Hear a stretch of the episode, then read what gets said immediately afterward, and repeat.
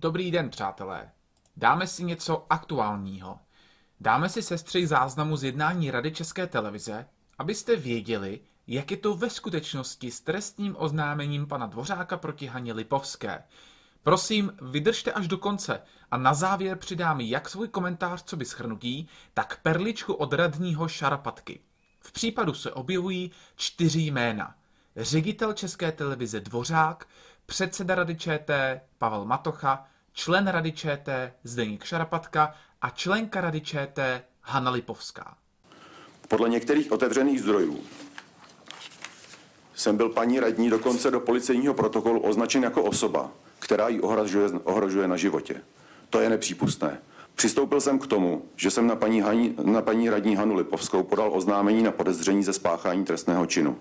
A to zejména kvůli zmiňovanému obvinění, že ji ohrožuje na životě. Vy jste, pane generální řediteli, doposud ještě pořád neskusil aspoň na chvíli mluvit pravdu, což tu situaci poměrně dost stěžuje.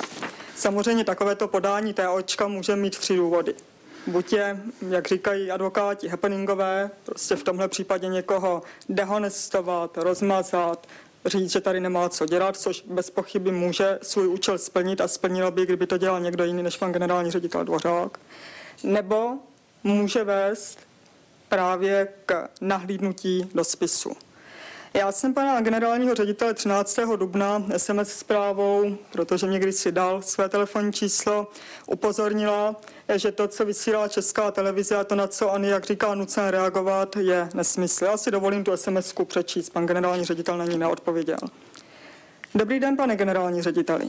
Mohu vás ujistit, že obvinění z toho, že mě chcete umlčet, zlikvidovat, ba dokonce zavraždit, z mých úst nikdy nezaznělo. Nesmíte respektu všechno věřit.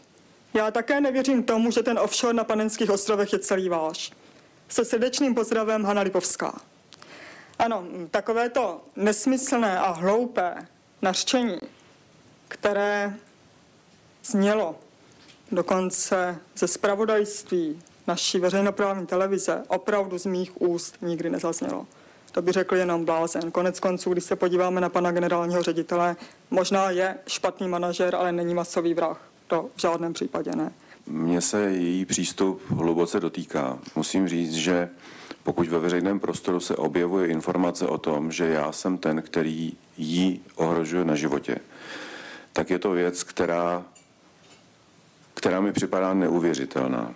A dnes je situace taková, že paní radní Lipovská velmi dobře ví, co do toho protokolu na policii e, nadiktovala ve chvíli, kdy žádala o policejní ochranu.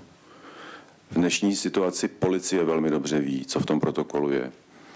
A já očekávám, že pokud budu pozván k podání vysvětlení, tak i já budu vědět, co tam je.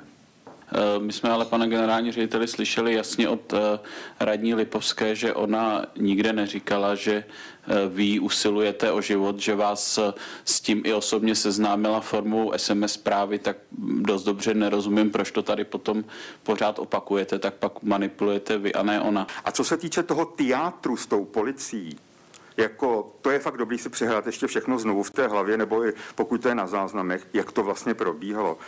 Vy jste se do toho zamotávala i ve veřejných prohlášeních úplně neuvěřitelně. A teď tady z toho chcete prostě vybrusit. Skutečně to tady vyznělo tak, že vy jste na té radě ohrožena na životě.